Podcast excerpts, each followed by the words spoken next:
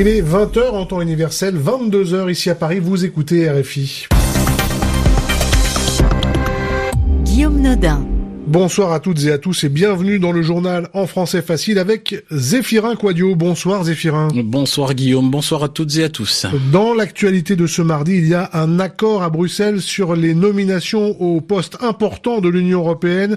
La présidente de la commission sera allemande, celle de la Banque centrale sera française. Un incendie à bord d'un sous-marin militaire russe, il a fait 14 morts et ravive le souvenir de la tragédie du Kursk il y a quelques années. Les conséquences des attentats de Pâques au Sri Lanka, les hauts responsables du pays sont accusés de ne pas avoir assez agi. Le recul de la marque de chaussures de sport Nike, le fabricant américain, a déclenché une polémique sur l'utilisation du drapeau de son pays.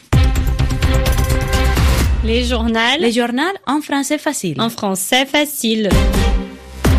Le sommet européen à Bruxelles est enfin terminé. Il aura fallu plus de deux jours de discussion, de négociations, de tractations, mais cette fois, ça y est, les chefs d'État et de gouvernement des 28 pays membres de l'Union européenne se sont mis d'accord sur les noms de ceux qui vont occuper les principaux postes à responsabilité pour euh, les cinq ans à venir. La nuit a manifestement porté conseil et la situation s'est débloquée au cours de la journée. À Bruxelles, Pierre Benazet.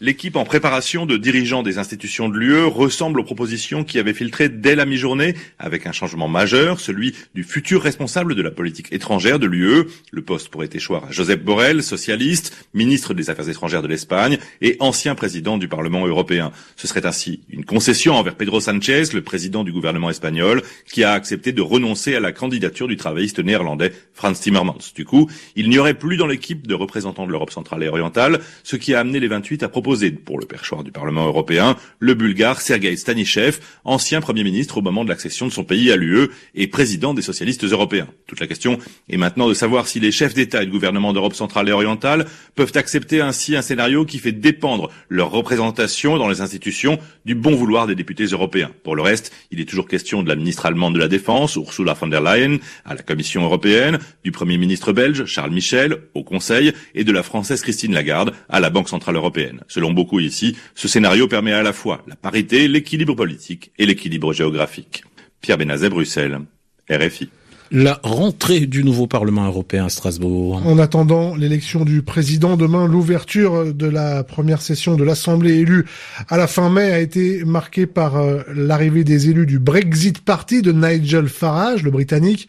Ils ont tourné le dos au moment de l'hymne européen. Des milliers d'indépendantistes catalans ont aussi manifesté à l'extérieur en soutien à trois élus empêchés de siéger par les autorités espagnoles. Les doutes de la France sur l'accord commercial entre l'Union européenne et le Mercosur. C'est l'organisation économique qui rassemble les pays d'Amérique du Sud. La France demande à voir, dit le ministre français des Affaires étrangères Jean-Yves Le Drian. Cet accord conclu vendredi soir suscite des doutes sérieux en France donc, mais aussi en Europe notamment euh, par euh, les conséquences sur le climat et l'agriculture. 14 morts dans un sous-marin, ça se passe en Russie. La tragédie s'est déroulée dans les eaux de l'océan Arctique, dans le Grand Nord. C'est un incendie qui est à l'origine de la mort des marins. À Moscou, les explications de Daniel Valo. C'est un bref communiqué du ministère russe de la Défense qui ne donne quasiment aucun détail sur les circonstances du drame. Selon ce communiqué, l'incendie s'est déclaré lundi soir à bord du sous-marin et les 14 hommes sont morts intoxiqués par la fumée. Le sous-marin, ajoute le communiqué, effectuait une mission d'observation sur les fonds maritimes. Une partie de l'équipage a survécu puisque l'appareil a pu revenir dans son port d'attache dans la région de Mourmansk. Aucun détail n'a été donné sur le type de l'appareil, mais selon des sources citées par la presse russe, il s'agirait d'un sous sous-marin à propulsion nucléaire de type AS-12, un sous-marin conçu pour opérer en grande profondeur et qui peut accueillir jusqu'à 25 membres d'équipage. La mort de ces 14 sous-mariniers rappelle bien sûr de très mauvais souvenirs en Russie, la tragédie du Kursk en 2000 et le décès de 118 hommes au tout début du premier mandat de Vladimir Poutine. Le président russe avait alors été critiqué pour le caractère tardif de sa réaction. La leçon a été visiblement retenue puisque Vladimir Poutine est intervenu en début de soirée à la télévision pour déplorer, je cite, une grande perte pour la marine russe. Daniel Valo, Moscou, RFI.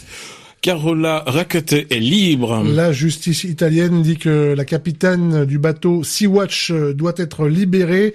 Elle avait été arrêtée pour avoir débarqué de force en Italie des migrants secourus en mer Méditerranée. Au Sri Lanka, les sanctions tombent euh, tout en haut de l'État, deux mois après les sanglants attentats de Pâques. L'ancien chef de la police et euh, un ancien haut responsable du ministère de la Défense sont accusés de graves crimes contre l'humanité. Il leur est reproché de n'avoir pas su ou pas pu enrayer les préparatifs de cette série d'attaques djihadistes à la bombe, attaques qui ont fait 258 morts. Le président sri-lankais continue quant à lui d'être accusé d'être le premier responsable de cet échec des services de renseignement. Les explications d'Antoine Guinard. Les querelles politiques n'en finissent plus au Sri Lanka pour déterminer qui sont ceux qui ont échoué dans leur combat contre le terrorisme islamiste. Les deux principaux accusés, l'ex-chef de la police Pujit Jayasundera et l'ancien secrétaire d'État à la Défense Emasiri Fernando, pointent eux du doigt le président du pays Metripala Sirisena. Ils accusent M. Sirisena de ne pas avoir pris au sérieux la menace djihadiste malgré des renseignements très précis venant notamment des services indiens début avril sur des attentats imminents. Le 12 juin dernier, un ancien gouverneur du Sri Lanka avait accusé les services de renseignement d'avoir protégé le NTJ, le groupe islamiste local derrière les attentats du 21 avril, avec qui il coopérait. Maître Ipala Serisena fait tout pour saboter le travail du comité parlementaire constitué pour enquêter sur ces attentats. De son côté, l'opposition espère tirer son épingle du jeu. Elle affirme que c'est la rivalité flagrante entre le président et le premier ministre qui a mené à l'inefficacité des services de renseignement et de la lutte contre le terrorisme. Antoine Guinard, New Delhi, RFI. Les urgentistes manifestaient aujourd'hui à Paris et dans toute la France. Les services d'urgence des hôpitaux sont en grève depuis plusieurs mois, mais aujourd'hui la plupart des syndicats ont rejoint le mouvement journée de mobilisation nationale, donc pour réclamer une augmentation de salaire de 300 euros, un moratoire, un arrêt des fermetures de lits et de nouvelles embauches.